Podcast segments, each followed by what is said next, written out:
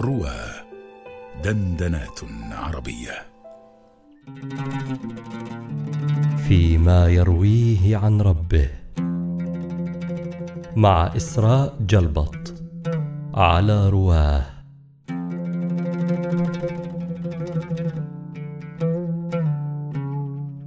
عن أبي هريرة رضي الله عنه قال سمعت رسول الله صلى الله عليه وسلم يقول فيما يرويه عن ربه قسمت الصلاة بيني وبين عبدي نصفين ولعبدي ما سأل فإذا قال العبد الحمد لله رب العالمين قال الله تعالى حمدني عبدي وإذا قال الرحمن الرحيم قال الله تعالى أثنى علي عبدي وإذا قال مالك يوم الدين؟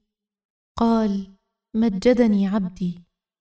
فإذا قال إياك نعبد وإياك نستعين.